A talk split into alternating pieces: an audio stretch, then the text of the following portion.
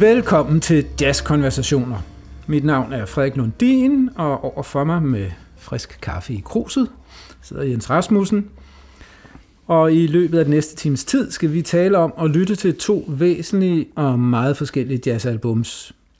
I denne serie udvælger vi til hver udsendelse to albums, der skal opfylde mindst to kriterier. Det ene er, at de repræsenterer væsentlige musikalske tendenser i den tid, hvor de blev indspillet. Det andet er, mindst en af os synes, at det er et helt fedt, fedt album. Ikke? Vi sidder i mit øvelokale i Indre København, så det kan ske, at man i baggrunden vil kunne høre udrykningssirener fra H.C. Andersens Boulevard eller forbipasserende fodgængere i højlydt telefonsamtale. De to albums, vi skal tale om, er Dave Brubeck-kvartettens Time Out og Annette Coleman-kvartettens The Shape of Jazz to Come. De udkom begge i 59, et år, hvor også to andre uhyre væsentlige udgivelser så dagens lys, eller lyd, nemlig Miles Davis' Kind of Blue og Charles Mingus' Are Om. Brugeks øh, udgivelse opnåede de hidtil højeste salgstal for en jazzsingle og bragte jazz ud til et stort nyt publikum. Colemans musik fik til gengæld afgørende betydning for jazzens videre musikalske udvikling. Man kan sige, at de to albums ramte som to bomber. Den ene eksploderede uden for jazzen, og den anden inden i den. Men øh, Jens, vil du starte med at snakke om Time Out? Ja, og måske skal vi starte med et lille kort ris af Brubecks karriere frem til Time Out, lige for at, at sætte en baggrund. Altså i modsætning til så mange af sine samtidige jazzmusikerkollegaer, så voksede han jo op med, under sådan ret øh, gode økonomiske forhold. Øh, Øh, hans far var, så vidt jeg ved, ranch-ejer, og hans mor var klassisk pianist, så vidt jeg ved, sådan på, på meget habilt amatørniveau, men uden at, uden at, at arbejde professionelt med det. Og forventningen var vist oprindeligt, at han skulle gå i fars fodspor, men der var mange andre ting, som trak, og jo ikke mindst musikken. Og som ung mand, der studerede han musik og fik blandt andet undervisning hos den franske neoklassiske komponist Darius Milhaud, som øh, boede i, i Kalifornien på det tidspunkt. Han var, som så mange andre, flygtet fra øh, uhyrlighederne i Europa. Øh, og jeg tror jo også, Brubeck fik nogle få øh, lektioner hos den meget spændende og lidt misforståede tyske komponist Arnold Schönberg. Og den her interesse for den klassiske musik, den tog han med sig, da han etablerede sin oktet i slutningen af 40'erne, som han indspillede en del med.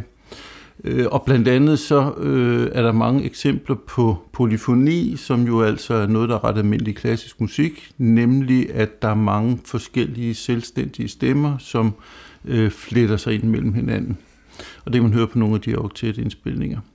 Og så etablerer han sin, sin øh, kvartet i starten af 50'erne øh, og får ret stor succes med den, store salgstal og stor sådan offentlig opmærksomhed. Og øh, han har den øh, fremragende og meget personlige og sådan meget delikat klingende altsaxofonist øh, Paul Desmond med fra starten. Jeg tror, han er med fra 51. Øh, og i løbet af 50'erne, så får han så skiftet lidt ud i nogle forskellige besætninger. Så har han i anden halvdel af 50'erne har en besætning med tromslageren Joe Morello og bassisten Eugene Wright. Og det er altså med den her kvartet, at han indspiller sig i maj 59, og den blev, som du sagde, Frederik, en, en kæmpestor kommersielt øh, hit. Øh, vi har læst os til, at det er den første jazzplade, der solgte mere end en million eksemplarer hvilket måske ikke lyder så meget af så meget i moderne ører, men, men øh, det var uhyre store salgstal øh, dengang. Og jeg ved ikke, om det er allerede nu, at lytterne skal have en lille smagsprøve på, hvordan øh, den her musik lyder.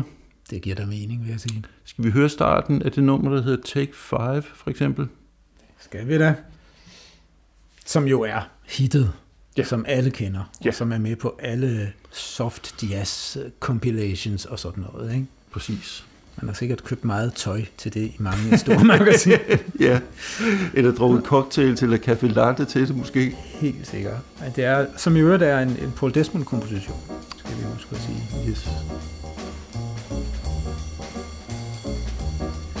Mm-hmm.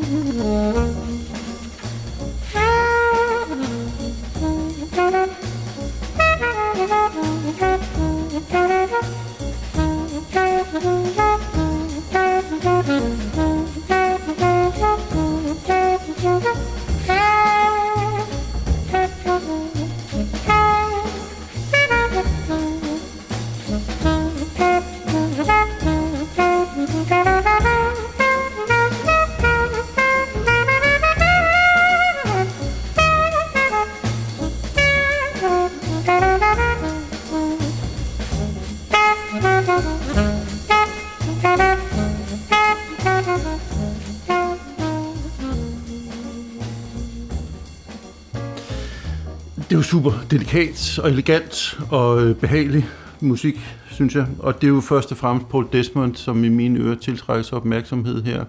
Virkelig øh, sprødt, lækkert klingende øh, altspil. Hvad, hvad, hvad har du tænkt om ham i tidens løb? Altså, jeg har tænkt, at han, øh, og det er lidt øh, tavligt sagt, men han er ligesom øh, øh Lee Konitz kedelige halvbror ikke? Men det passer jo ikke, altså det er tavligt sagt. Og, og det, det er mere noget med, at deres, øh, øh, især deres klang er, er så utrolig lige, ikke? Og det er ikke så mærkeligt, fordi det var, hvis ikke man lød som Johnny Hodges eller Cannonball Adderley, øh, så lød man sådan her på den tid der. Men, men han har, en, altså han har øh, om muligt, for det første stemmer han bedre end Likonit, og så har han øh, endnu flottere greb om lyden. Altså det er, især som han spiller han nærmest perfekt mm. øh, klang. Mm. Det, det er så, så fint øh, dynamisk styret. Det er det, man kan med at øh, puster man med lige den rette mængde luft, så, så, bliver, så, så kommer der fylde i lyden, uden at den bliver skarp, og så hvis man sådan en lille smule mere, så kommer der lige i den der kant, som man godt kan lide, øh, når, der, når det er nødvendigt. Ikke? Det er, mm. som Stan Getz var helt fantastisk til også, altså som herskede for. Og man kunne også kalde ham øh, en Stan Getz på alt, ikke? fordi mm. de, der har meget samme, igen, tonevalg og, og, og klang og frasering og sådan noget, ikke? Ja. Som, som tiden tilsagde, men han er, jeg synes, han er meget fin, og, og øh, han er, jeg synes, han er kraftigt undervurderet, ja. må jeg sige. Og så, så synes jeg, at han har en utrolig øh, melodisk sans. Altså han, han er en af de musikere, som man kan opleve spille solo, hvor man bare synes, melodierne vælter ud af ham. Ja.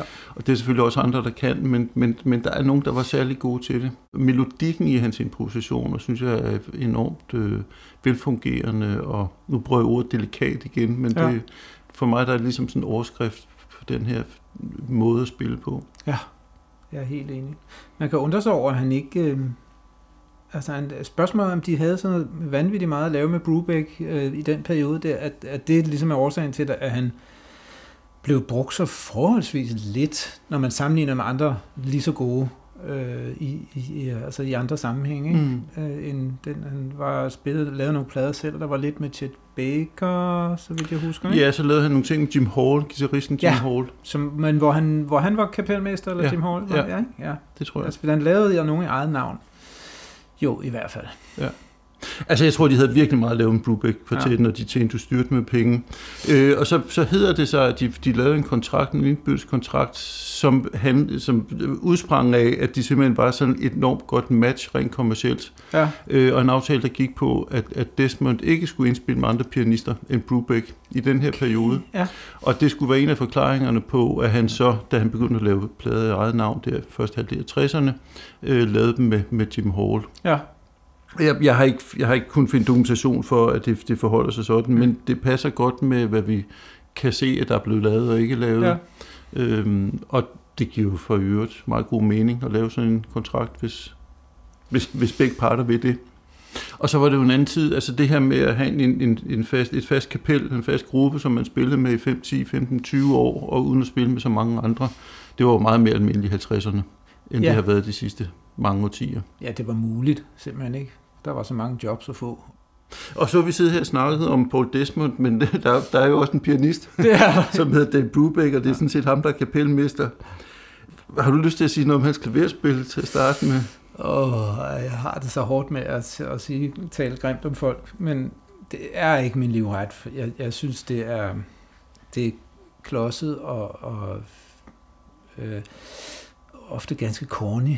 Øh, jeg kan godt, altså jeg kan godt høre, at han kan spille, og, og, øhm, og, og det er tydeligt, at han har, han har arbejdet ret meget med de her, øh, nu vil ikke komme så meget ind på det, men det kommer du sikkert, øh, de skæve rytmer, mm. som øh, man kunne kalde dem. Altså den, vi lige hørte, var jo i 5 4 d Og det er jo det, som er grunden til, at den hedder Time Out, tror jeg. At ja, der er fokus på andre taktarter end 4 4 d Og man kan høre, at det her, det er ikke noget, han ligesom han tjuser sig ikke igennem det. Han, han, øh, han arbejder med det, og ja. der sker også nogle ting, når de spiller i mere normale taktarter, hvor han virkelig tager den ud. Ja.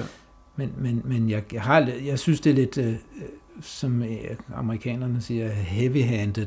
Det Mm. er lidt klaverbokseragtigt i min, Ja. i min øh, smag. Så det, det er ikke, jeg sætter det ikke på for at lytte til ham. Det må jeg nok sige. Altså langt hen ad vejen, så har jeg det jo på samme måde. Og der er noget, nu, nu sagde du klodset, man kunne også sige lidt kantet, og så er der måske nogen, der får associationer til Monk, og derfor så er det lidt pænere ord. Men, Ja. men, men det er sådan lidt, øh, ja, kantet, kantet klodset nogle gange. Øh, han var ikke nogen ekvilibristisk øh, pianist overhovedet. Mm. Altså harmonisk set kan han faktisk være ret interessant nogle gange. Mm. Han, han, det, det, det kan godt være forholdsvis krødret på, på en ret øh, velfungerende lækker måde nogle Ja. gange. Det fungerede bedst, når han spillede blokkort, som det hedder, ikke? Når han spiller akkorder i stedet for Ja. øh, bare øh, melodiske linjer i højre hånd. Ikke? Enig, enig. Og så er der det her rytmiske, og det, altså det kan vi da godt øh, snakke om nu, fordi øh, ja, det var i 5 fjerdedel, og, og det er jo også derfor nummeret hedder Take 5. Ja. Og, og hvis vi lige helt kort skal rise sådan baggrunden op, så er sagen jo, at på det her tidspunkt, der var jazz praktisk talt altid i 4 fjerdedel, eller hvis det var endnu ældre jazz i 2 fjerdedel. Mm. Og så var der nogle få musikere, der havde eksperimenteret med at spille jazz i 3 fjerdedel, altså det vi kalder en jazzvals.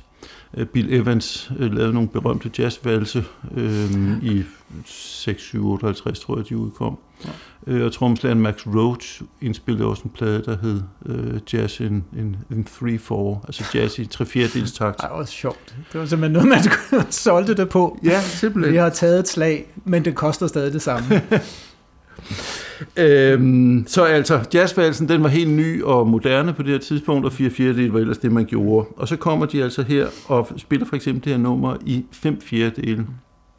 Og hvis vi lige skal være sådan rigtig pædagogiske, så kan man sige, at 5 fjerdedel indikerer jo, at vi har en grundrytme, som siger 1, 2, 3, 4, 5, 1, 2, 3, 4, 5, 1, 2, 3, 4, 5, 1, 2, 3, 4, 5, 1, 2, 3, 4, 5, 1,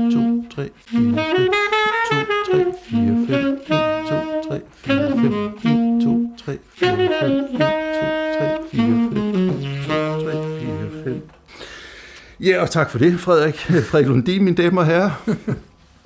Den her 5 fjerdedels takt, den, den, altså jeg, jeg synes, den er sådan lidt valseagtig, men så er der jo så den her afkortning, så at sige, som gør det sådan lidt abrupt, men også lidt dansende og, og sådan noget. Det er sådan en underlig øh, øh, asymmetrisk rytme, som alligevel er til at forstå, men som jeg, jeg kan huske, da jeg skulle lære at spille øh, fem fjerdedel, så tænkte jeg, det er skide nemt. Øh, indtil jeg kom i gang med at spille, og så opdagede jeg, at mine fraser ligesom var skabt til at spille i enten 3 og 4. Ikke? Så jeg skulle lære at, høre, at tænke fraser, der havde den længde. Ellers var det noget med hele tiden at spille lidt, og så vente på et slag, og så spille lidt igen. Ja. Det tog tid, Yes. øhm, øh, men jeg fik først gjort det, efter jeg selv havde komponeret nogle numre i fem. Men jeg kan huske, at jeg forsøgte, da jeg var ganske ung, at prøve at spille Take 5, og, og det blev, var ikke sjovt. Det måtte jeg opgive. Og altså uanset hvad man mener om take, øh, slud om time out-pladen og alt muligt, så er det her altså virkelig originalt, og de gør Ja. det vanvittigt godt. Altså de her skæve er. takter, de er virkelig velfungerende på, på, på den her plade, og Mm. på, på nogle af de andre Brubeck-plader. Ja. Øhm, og der er jo et andet nummer, som også påkalder sig, de påkalder sig alle sammen opmærksomhed, hvad angår rytmikken, men der er, der er et andet specielt, som jeg synes, vi skal nævne, nemlig det, der hedder Blue Rondo eller Turk. Og det er i 9 8. del. Og altså 9 8. del er for så vidt ikke i sig selv en specielt bemærkelsesværdig taktart. Den, den kan sagtens ligne valsetakten rigtig meget, så vil underdelingerne siger 1, 2, 3, 4, 5, 6, 7, 8, 9. 1, 2, 3, 4, 5, 6, 7, 8, 9. Men se her, der laver de nogle, nogle øh, anderledes betoninger. Så, så grundfornemmelsen i rytmen siger 1, 2, 3, 4, 5, 6, 7, 8, 9, 1, 2, 3, 4, 5, 6, 7, 8, 9, 1, 2, 3, 4, 5, 6, 7, 8, 9, 1, 2, 3, 4, 5, 6, 7, 8, 9, mm. og så videre. Mm. Og de her skift mellem forskellige taktarter, eller skift mellem forskellige betoninger af taktarter, er noget, som de legede rigtig meget med, Ja. ja. og som noget, der gør den her musik bemærkelsesværdigt, og øh, indspillingstidspunktet taget i betragtning. Helt sikkert. Vi lytter.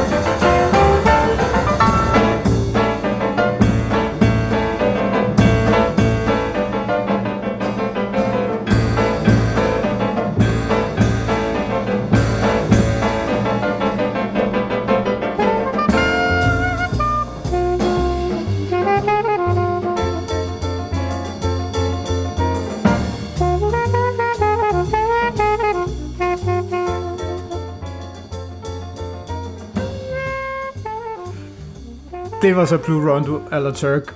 Øh, og 9 8 på forskellige måder med forskellige og meget effektive betoninger, ikke? Som, øh, altså med tre takter betonet på en måde, og så den fjerde takt hver gang betonet på en anden måde, som, som Jens øh, demonstrerede lige før. Og lyder jo ikke som noget jazz, man før har hørt på den tid, kan man vist roligt sige.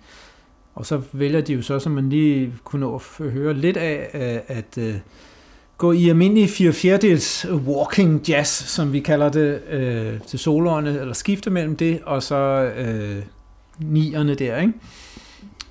Øh, og så i næste kor, som vi ikke hørte, bliver de bare i ni. Mm. De er nok, måske fire. synes, de bliver undskyld, fire, fire mener jeg, Ja. ikke? Så de bliver, de har, det har alligevel forekommet dem øh, uoverkommeligt at skulle improvisere med den taktart også, ikke? Men, men det virker sgu rigtig fint, synes jeg. Ja, ret effektivt med Ja. de her skift, synes ja. jeg. Øh, og i- altså i 1959, der må det godt nok have været vildt at være teenager, at være nede Ja. og købe den her plade, tage den med hjem og, Mm. øh, og lytte på.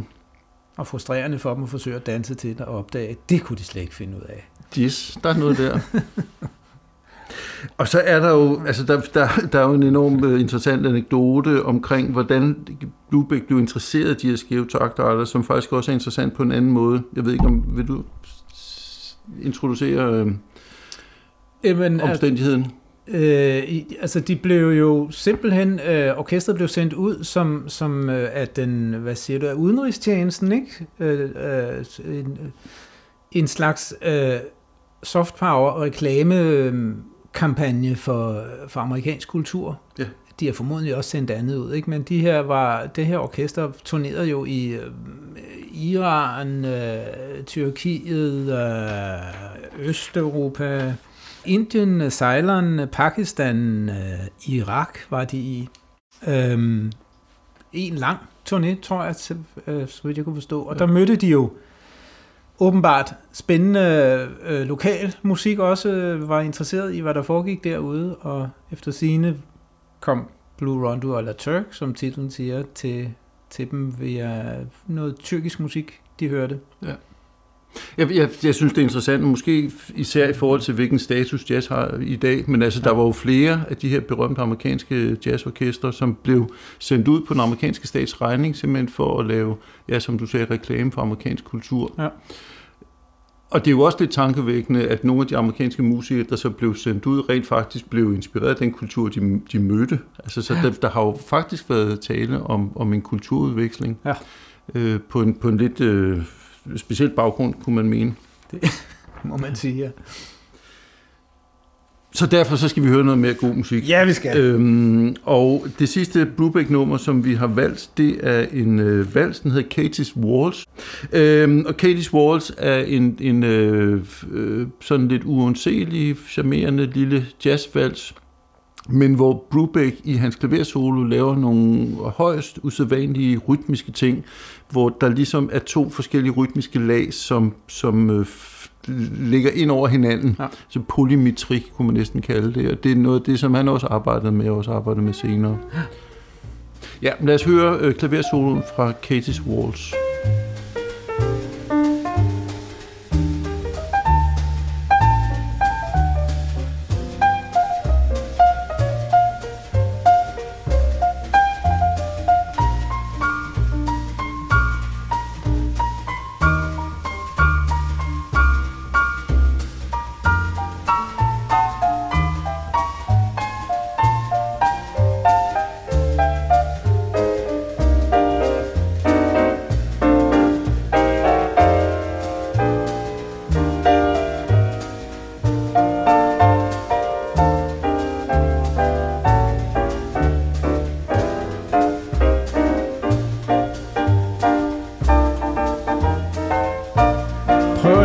Til, hvordan Bubek her øh, pludselig spiller i et andet tempo og en anden metermetrik end øh, rytmegruppen. Hvor de stadigvæk spiller i tre, spiller han i langsom fire fjerdedel henover.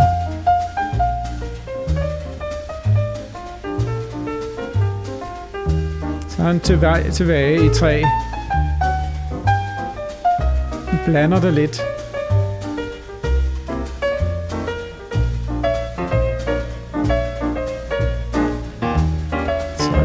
Klart i fire, langsom fire.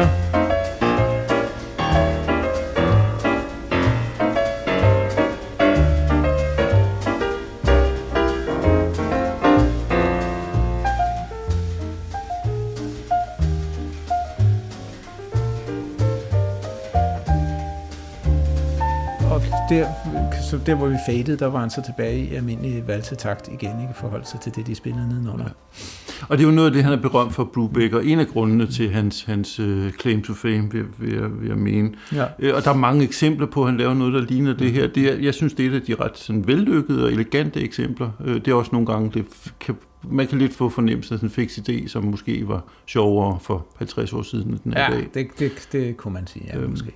Men øh, her synes jeg, det er, jeg synes, det er et godt eksempel ja. på, hvor interessant det kan være, når man laver ja. de her øh, rytmiske forskydninger mellem, mellem øh, solist og rytmegruppe, som der ja. taler om her. Yes, øhm, vi har ikke talt om Brubeck som øh, komponist, men det hører med. Og i hvert fald okay. så er der jo to numre, som, som øh, værd at nævne. Det ene det er uh, The Duke, som vi jo omtalte mm. i den forrige udsendelse, ja. fordi Miles Davis spillede den med Gil Evans på den plade, der hedder Miles Ahead. Ja. Og så er der et andet meget dejligt nummer, der hedder In, In Your Own Sweet Way. Ja, sådan. nemlig. Uh, som jeg selv altid har holdt meget af. Jeg tror, det var Chet Baker, som jeg hørte spille det først. Um, men standard, som mange har spillet. Ja, og Miles Davis igen har muligvis er ham, der alle har hørt spille. Han, jeg tror, han har indspillet den to gange. Godt, vi øh, er nået til det punkt, der hedder Rodekassen. Øh, har du noget der, Jens? Jeg har en lille ting øh, omkring tromslæren Joe Morello, som jo langt hen ad vejen har en meget tilbagetrukket rolle sammen med, med bassisten Eugene Wright, hvad der jo var det helt almindelige i den her cool jazz-stil. Øh, men indimellem, så, så træder han lidt længere frem på scenen, og i det nummer, der hedder Take 5, som vi jo snakkede om tidligere, der spiller han faktisk en solo, som ikke sådan umiddelbart lyder voldsomt ekvilibristisk måske, men som faktisk er ret avanceret og bemærkelsesværdigt, fordi den jo altså er spillet i de her fem fjerdedele. Så øh, det vil jeg anbefale lytterne lige at, at, at, at give et lyt mere. Joe Morello solo i Take 5. Mm. Jeps. Anbefalinger? Anbefalinger, ja. Anbefalingerne er jo, når vi anbefaler cirka tre øh, albums mere, men hver af os, ikke? Man, som vi synes, man bør lytte til. Apropos det, vi lige har snakket om. Ja, og altså jeg må jo indrømme, at jeg, jeg har skulle tænke lidt og lytte lidt, og øh, det har ikke været sådan helt lige til højre benet at finde de anbefalinger. Det er jo ikke, fordi jeg ikke kan nævne gode Dave Brubeck-plader, men jeg må indrømme, jeg har lyttet på en del den sidste tid her, og, og der er mange af dem, hvor der er numre eller passager, hvor man sådan synes, det bliver, det bliver lidt corny eller lidt, lidt uh, kitsch, og nogle steder får man også indtryk af en, en lidt fix idé, som måske ikke helt er så øh, elegant her 50 år senere, som den var tænkt oprindeligt. Mm. Men jeg har valgt tre plader, som jeg synes holder. Øh, og den første, det er den, der hedder Jazz Goes to College, som er fra midten af 50'erne, og som var en af dem, han Brubeck blev meget berømt på før Time Out. Det var den første kvartetplade faktisk, ikke? Nej, nej, der er nogen før. Ej, den er fra okay. 54, øhm, okay. og der, der er nogle tidligere. Hmm. Øhm, og den, den øh, synes jeg holder op og øh, er et godt eksempel på, hvad han kunne i 50'erne, når, når, når det var godt. Og så laver han i forlængelse Time Out øh, faktisk en håndfuld plader, hvor navnet Time indgår. Der er en, der hedder Time Further Out, og der er en, der hedder Time in Outer Space, og øh, der er en, som jeg lige har glemt titlen på. Og så er der en, som hedder Time In, som jeg faktisk synes er den bedste af de her øh, plader med, med ordet time i titlen, der kommer efter Time Out. Mm. Så det skal være min anden anbefaling.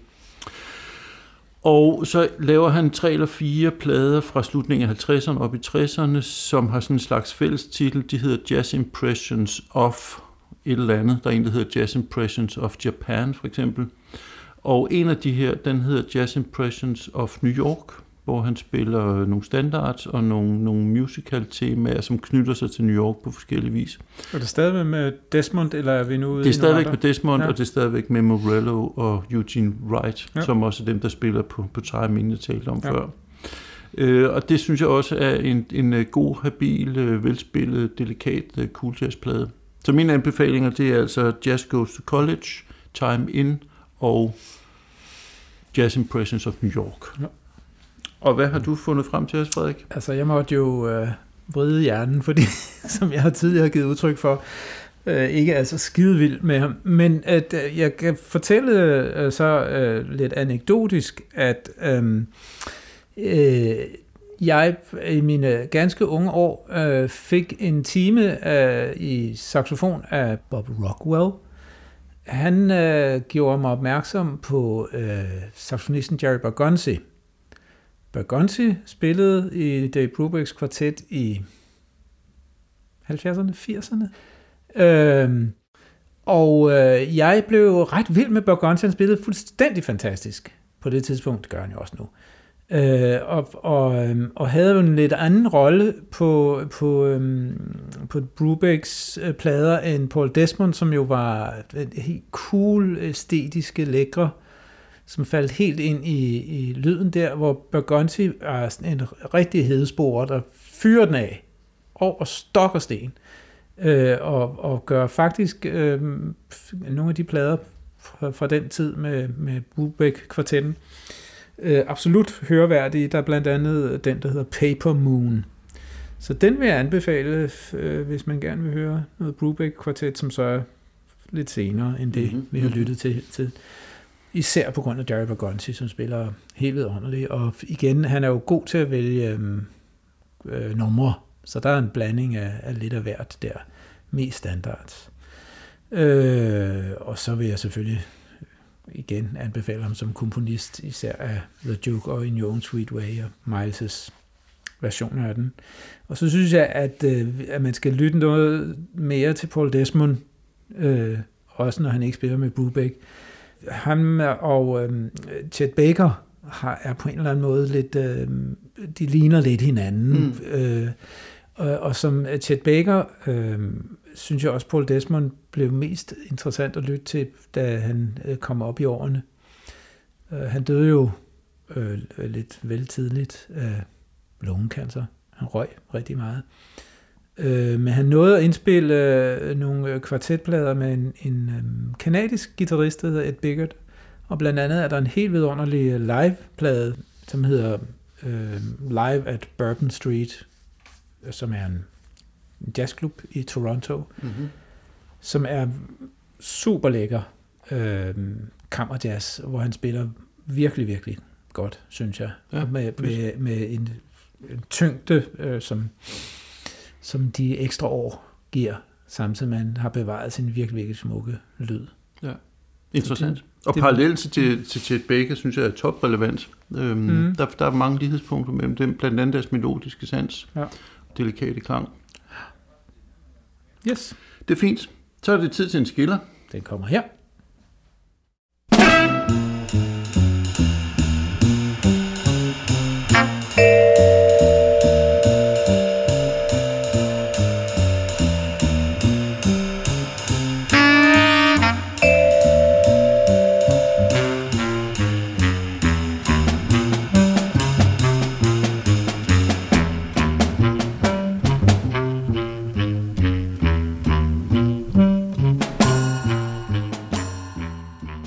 Så skal vi i gang med dagens anden album, som er øh, Ornette Colemans The Shape of Jazz to Come, som er hans tredje album i eget navn, og det første med den kvartet øh, i den udgave, som øh, ligesom virkelig fik flyttet jazzen, øh, da den først kom rigtig i gang.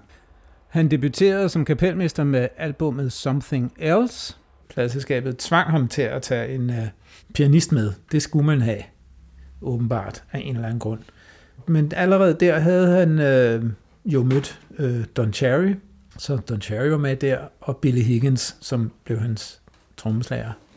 Så kom øh, The Tomorrow is a Question, men de var ligesom bare forstudier til det, der skulle komme her, og som vi skal tale om, nemlig The Shape of Jazz to Come. Med Don Cherry, bassisten Charlie Hayden og øh, trommeslageren Billy Higgins. Jeg tror, vi simpelthen starter med at lytte til øh, det første nummer på pladen, som også øh, er vi nærmer os nærmest øh, hitstatus i moderne jazz, øh, det her nummer, som er Lonely Woman.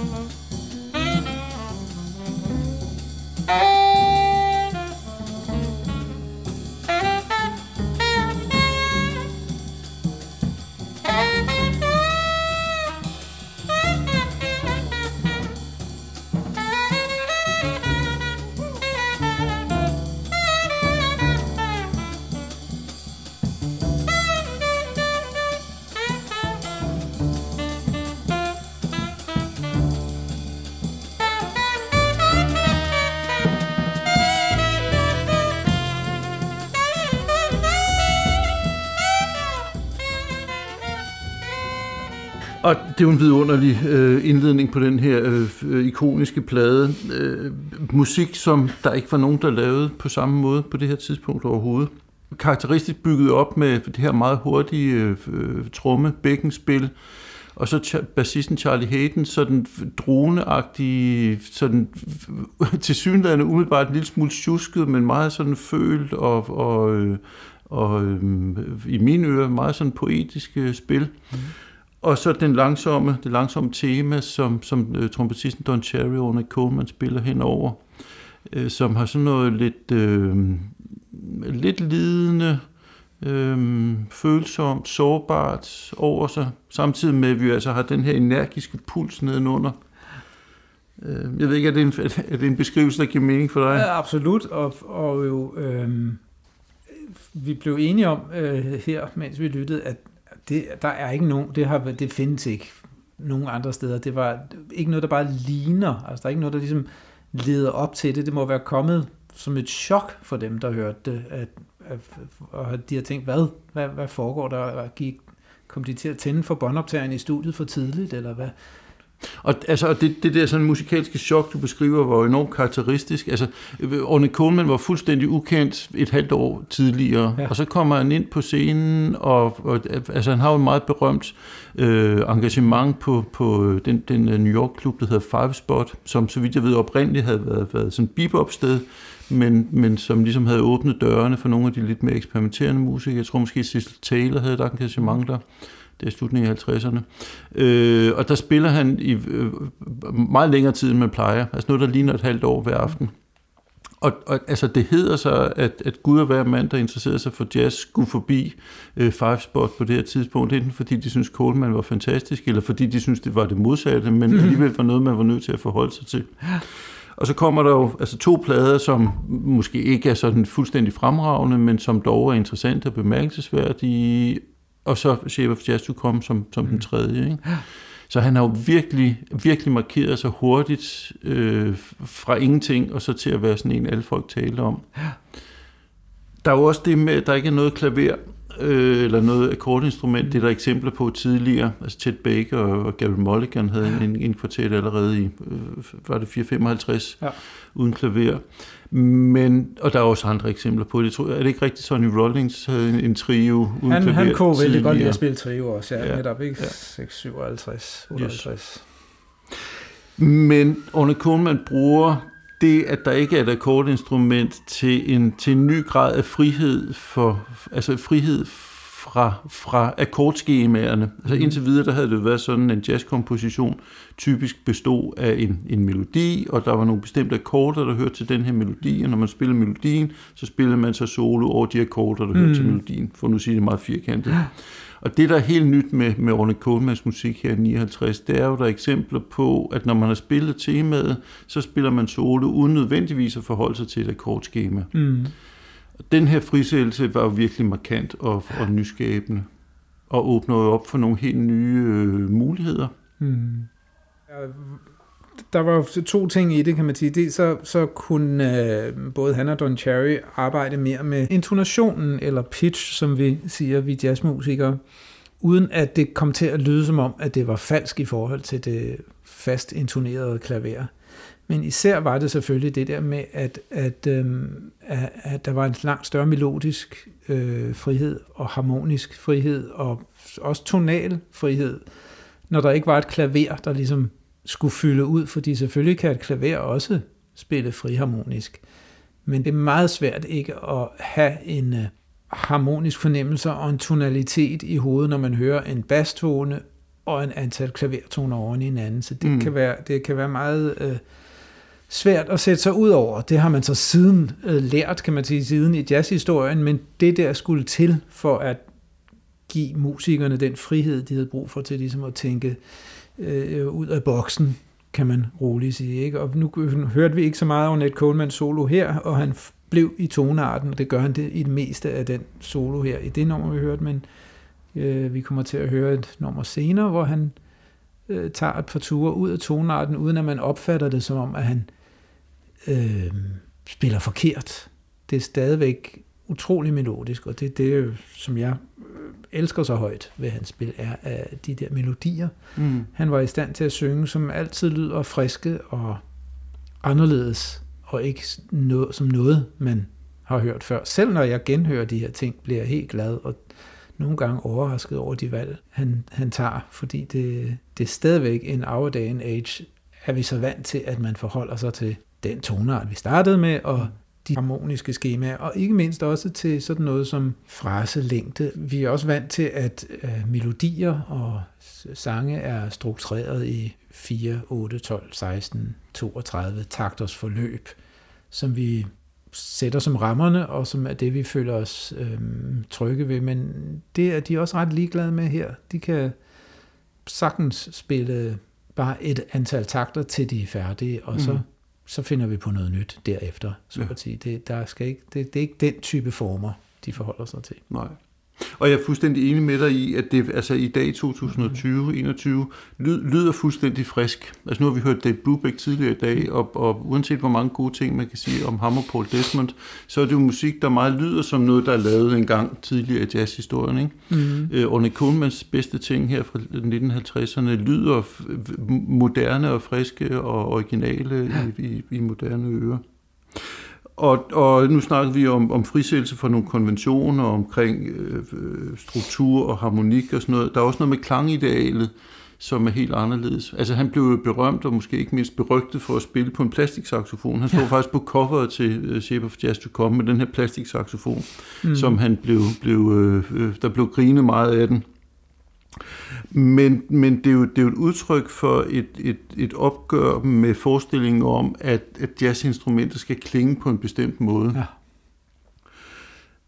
Og i det hele taget, så er altså, op, opgøret med konventioner er jo karakteristisk træk ved Orne Colemans produktion gennem hele livet. Han ændrede ja. sig i sin musik på mange måder øh, men, men havde altid et drive i retningen af ikke bare at gøre tingene, som man nu engang havde fundet ud af ja. at gøre det. Øhm. Han har sagt, og, og apropos det der med øh, at gøre tingene, som vi er vant til det, og harmonier og sådan noget, if I'm just gonna use the changes themselves, altså harmonierne, harmonisammensætninger, I might as well write out what I'm going to play med andre ord, det, det, for ham var det meningsløst, fordi det, det forudsag, øh, hvad, hvad, øh, hvad han ville komme til at spille mm. på en måde, som han fandt øh, mindre attraktiv, kan man sige. Ikke? Ja. Der har simpelthen været nogle rammer, som, som har været for, for snævre for ham, som ja. man har haft behov for at, at løsne. Ja. ja. Og nå ind til en renere form for improvisation, ikke? Ja, og en mere umiddelbar form for improvisation måske. Det, absolut. Altså det, handlede, det var jo en anden ting, som var utrolig vigtig for ham, og som han også snakker om i noterne, ikke til denne, men til en af de øh, følgende albums med den samme øh, gruppe, at, at øh, han også synes, at, at øh, det, man kaldte moderne jazz, var stivnet i en, i en øh, form, øh, hvor solisten var solist, og så var der nogle akkompagnatører, der stod bagved og underordnede sig mens en, den næste solist stod og trippede i kulissen, så at sige. Øh, han vender tilbage til en, og henviser til øh, en form, han synes, man er gået bort fra, fra den gamle New Orleans jazz, ikke? som var kollektiv improvisation, hvor alle bidrager på lige fod, øh, uanset instrument.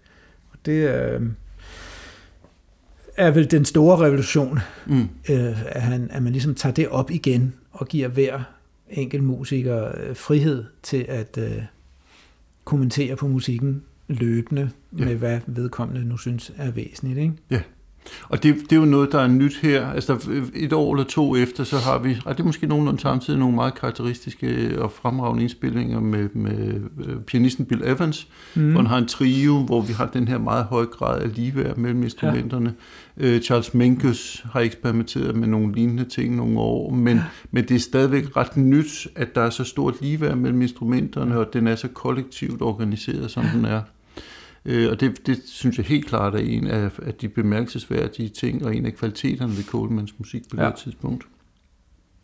Men Frederik, nu har vi snakket en hel masse om, hvad der er nyt og, og brud på konventioner og sådan nogle ting, og det er absolut det, der falder mest i ørerne, men der er jo faktisk også noget traditionsforlængelse her. Han står jo trods alt på skuldrene af nogen. Mm. Og der er jo numre på øh, den her plade og nogle af de andre, hvor man kan høre, at han i en vis grad i hvert fald udspringer af en bebop-tradition. Øh, og der var nummer, der hedder Chronology, som jeg synes er et ret godt eksempel på, at, at der også, han har også nogle bebop-følelser øh, i, i årene, om man så må sige. Ja, og, og, og som han jo øh, helt klart øh, øh vedkender sig. Mm. Altså, han taler jo om, at husker jeg ikke, om det lige denne her, det sted er en hilsen til Parker, men det lyder som, der, der er en anden, tror jeg, på, det er en af de andre plader, som det sted er, siger han, det her er en hilsen til Charlie Parker. Mm. Men jeg afbrød dig. Nej, jeg tænkte, vi måske skulle høre begyndelsen ja. af Chronology, så, vi, så lytterne lige kan høre, hvordan, øh, hvordan Coleman viderefører bebop-traditionen. Ja. Og så får vi også lov at høre lidt af Don Cherry, som vi jo har talt om som en af hans helt væsentlige yes. samarbejdspartnere. Kommer her.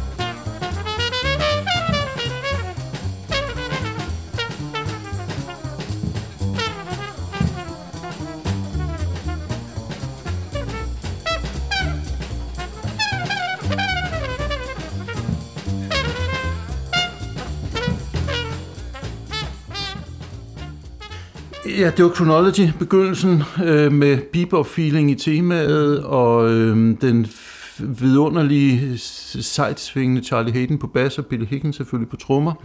Øh, og så begyndelsen af Don Cherry, trompetisten John Cherry solo. Og øh, ham skal vi vel også knytte et par ord til. Altså, jeg, jeg er enormt begejstret for Don Cherry. Jeg synes, mm. han er virkelig fremragende og spændende og interessant, og øh, han gør sådan tit, han gør sådan et stort følelsesmæssigt indtryk på mig tit. Mm. Og alligevel så er han jo en, altså med risiko for at blive misforstået, sådan lidt skramlet i, i sit udtryk. ja. Altså jeg ved ikke, det er måske igen med risiko for at blive misforstået, men altså man kan måske sige om, om Don Cherry, at han i en vis forstand egentlig ikke var specielt god til at spille trompet, men at vi skal være helt ubegribelige taknemmelige for, at han gjorde det alligevel. Ja. Der er en stor enkelhed og en stor spontanitet, og øhm, du, i en tidligere samtale, der, der, der brugte du den formulering af Orne Komens musik på det her tidspunkt, var fuldstændig blottet for smartness. Mm. Og det synes jeg er fuldstændig korrekt, og det gælder jo i den grad også for Don Cherrys øh, spil her. Der, der er simpelthen ikke noget smartness, og der er ikke noget, øh, der er ikke noget, der bare er der, fordi det skal være der. Mm. Det er simpelthen følt og spontant, og, og øhm, øh, forekommer øh, enormt autentisk tone for tone i mine ører. Og det hele, alt sammen noget, man kan sige om Ornette igen, ikke? Altså, det, det, de, er, de slægter hinanden så utrolig meget på. Mm. De, de, de spiller med følelse mm. og med varme, synes jeg også er, er karakteristisk. Ja. Det, det er et lunt sted at være. Mm. Lige et par ord mere om temaet der.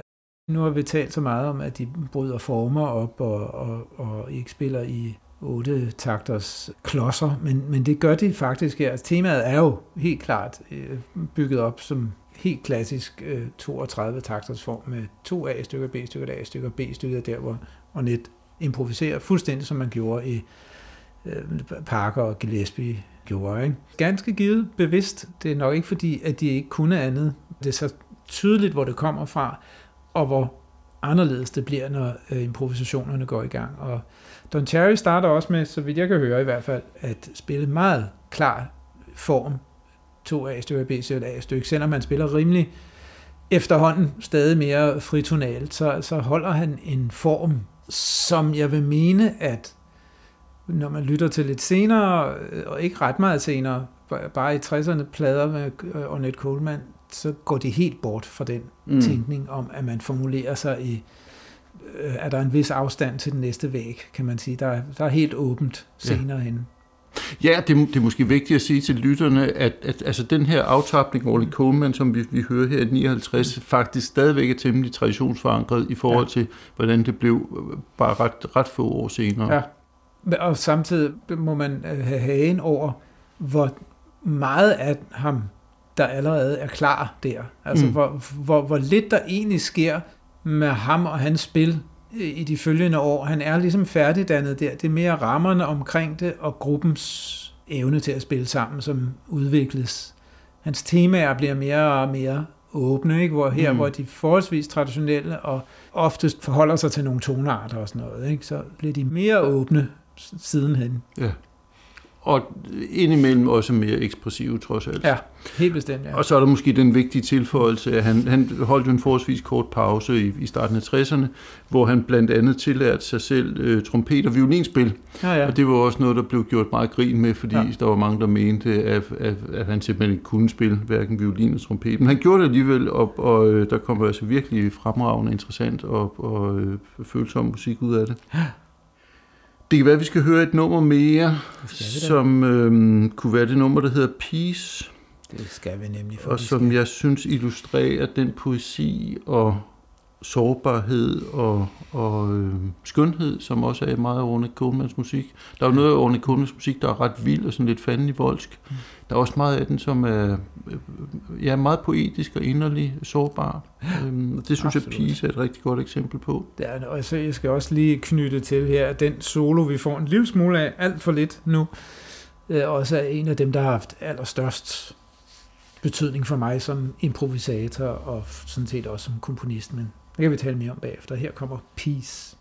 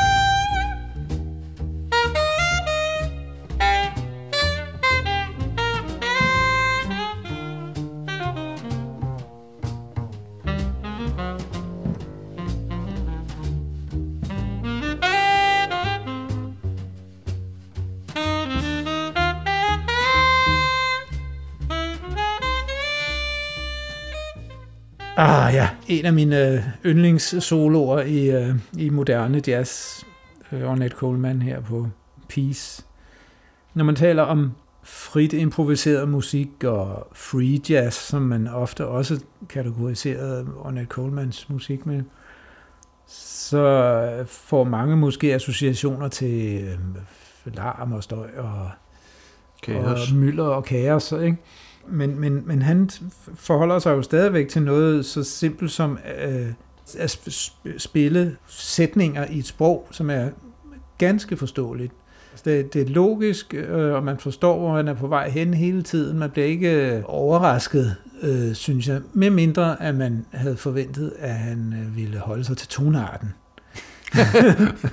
Hvilket nogen måske godt ja. kunne have gjort. Det er jo det, ikke? Og, og det er så der, hvor friheden er, ikke? At, at de, han kan vandre, hvor han, han vil, både klangligt og, og melodisk og tonalt, fordi at især Charlie Hayden er så vanvittig god til at, at lægge noget under ham, som, som gør, at der er helt øh, open space omkring ham til, til at tolke. Og så skal vi også tale lidt om i hele taget, øh, hvor meget de her kompositioner betyder for musikken, og øvrigt også for al den musik, der er kommet siden her. Vi talte om det i Lonely Woman, øh, at de havde opfandt noget, som ikke var hørt før. Her har vi også øh, skift mellem i selve temaet, at de spiller i tempo, og de spiller rubato, mm. og så er der pludselig et mellemstykke med lange strøgne bastoner, og Ja. Der, der er så mange nye opfindelser, som, som man ikke havde hørt før, nye øh, redskaber, de tog i brug.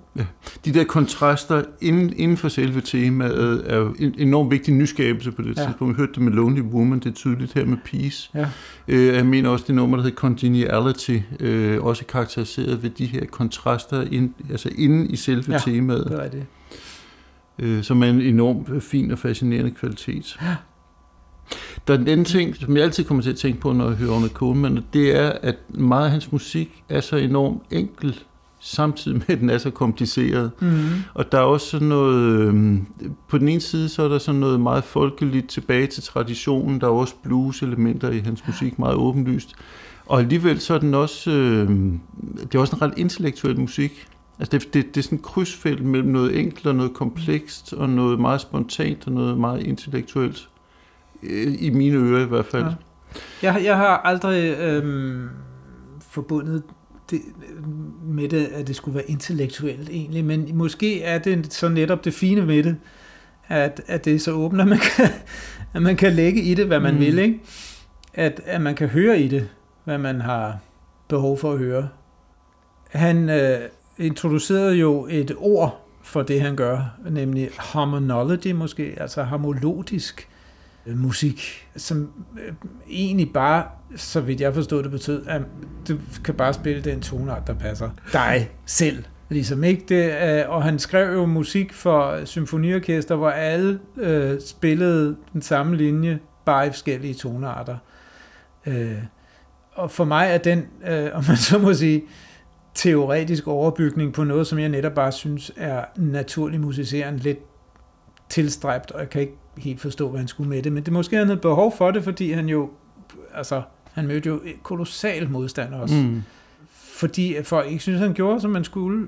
Der kom ma- mange historier om, hvordan han blev smidt ud af det ene orkester efter det andet, fordi han bare spillede det, han hørte, i stedet for at spille det konventionerne til, mm. Sagde de som ikke. Og man kan godt forestille sig, at han har haft behov for ligesom at sige, altså at kunne bygge noget intellektuelt ovenpå. at Der er et princip her. Det er. Ja. ikke bare følelser, selvom han faktisk det meste af tiden, når han taler om, hvad der er vigtig musik, er mm. Følelser. Ja.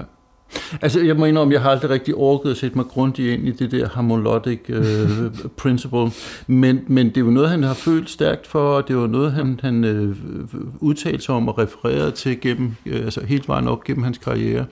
Og det er nu mit indtryk, at det, det var en, en ret kompleks tænkning, uanset om den så har været nødvendig eller ej. Ja. Og altså så meget jeg i hvert fald mener at have forstået, så er et af principperne jo i meget høj grad af ligeværdighed, altså dels ligeværdighed mellem instrumenter, men også ligeværdighed mellem rytmiske og melodiske, harmoniske elementer. Ja. Altså en, sådan en eller anden slags øh, øh, øh, ultimativ kollektivitet på, på et musikalsk niveau. Ja. Og, og altså under alle omstændigheder, så er det jo i hvert fald udtryk for, at Ornette Coleman selv har haft et behov for at intellektualisere over, over mm. hans musik. Så ja. altså uden at jeg måske selv sådan helt kan redegøre for, hvorfor jeg får nogle intellektuelle associationer af hans musik, så har han jo i hvert fald selv haft det ja. som en del af hans sådan, musikalske selvforståelse. Ja. Helt sikkert. Jeg tror, vi tager fra det, hvad vi har brug for, kan man sige. Ikke? Det rammer os der, hvor vi vil rammes. Mm.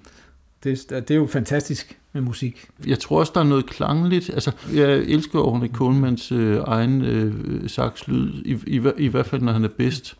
Men der er sådan en, der er en spædhed og en, en øh, øh, altså det er måske den, det her den absolute mangel på smartness, som jeg tror, nogen finder lidt øh, fremmedartet. Helt, helt sikkert, ja. Og han har også, altså den klang, som han har, og den klangæstetik er jo, kan jo også i virkeligheden støde mig, som er utrolig øh, klangbevidst omkring mit instrument.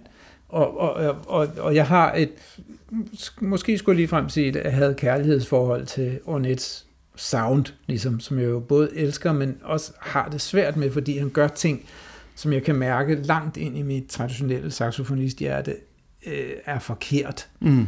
Øh, overblæser, altså ligesom blæser for kraftigt på øh, et blødt blad øh, men som jo helt klart er et øh, meget bevidst effekt, han ja. bruger, at, ja. at, at, at, at få, ligesom få instrumentet til at brække sig nærmest, hvor, hvor jeg jo i virkeligheden føler mig meget mere i, i, øh, i slægtskab med Paul Desmonds lydideal, hvis det endelig skal være, fordi det er vidner om så komplet en, en kontrol med mm. instrumentet, mm. Øh, hvor, hvor Ornette jo med vilje lader instrumentet øh, lyde af næsten hvad som helst. Ja.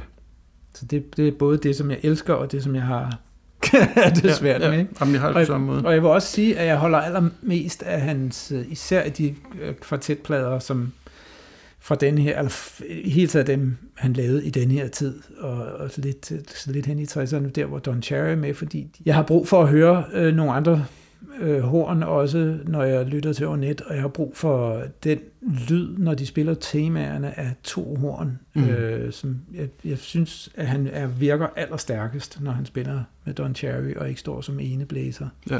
Som han jo også gjorde i nogle, en, en hel del, og senere, især i de senere år, ikke, hvor ja. han så havde guitarister med og sådan noget. Ja.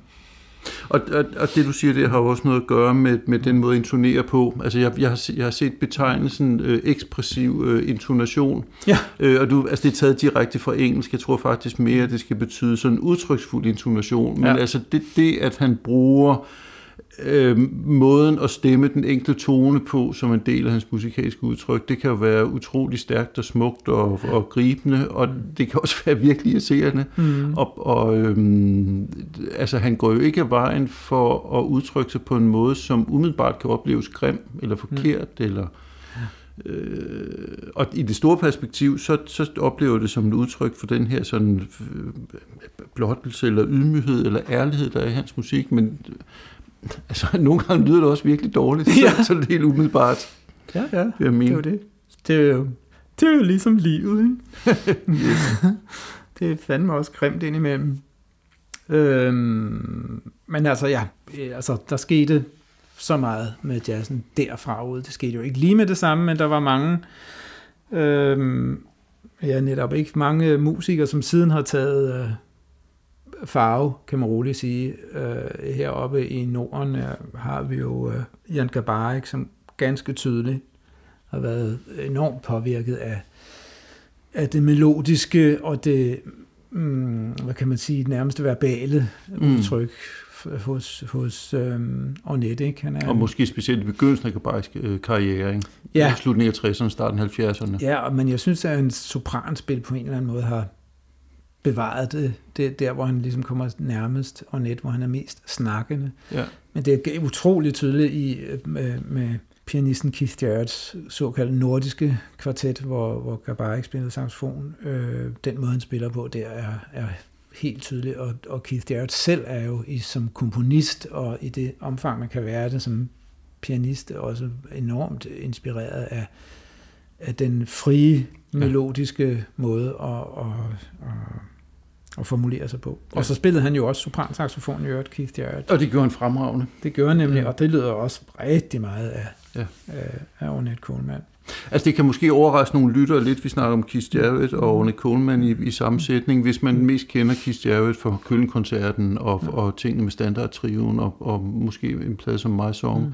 Men specielt den amerikanske trio og i særdeleshed den amerikanske kvartet, som han havde fra slutningen af 60'erne og frem til 677, tror jeg. Der er jo virkelig mange numre, som altså helt åbenlyst ja. er, er Orne Coleman hylster. Og, ja. og så vidt jeg husker, så er der nogen, der er dedikeret til ham.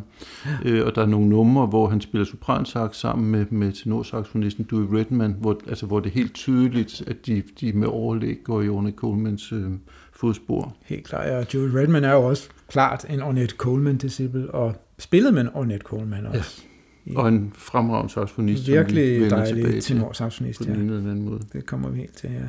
Man kunne også nævne pianisten Paul Blay, som vi vil vende tilbage til på et eller andet tidspunkt. Ja. Og måske også lidt overraskende for nogen, så har uh, guitaristen Pat Metheny, som mange vil kende for sådan den, den lidt pænere jazz, øh, været, været interesseret i og optaget af Orne Coleman, og indspillet ja. en plade med ham, den der hedder Song X, er jo en duoplade med de to og, ja. og en rytmegruppe.